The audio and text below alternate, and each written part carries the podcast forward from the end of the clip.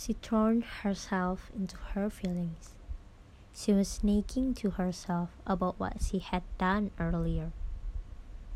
With all the things that she had done, she complained about why she's such a bad person in herself. Why she always feels bad to let herself happy. Why she's such a jerk that keep up for herself and others. And how about herself?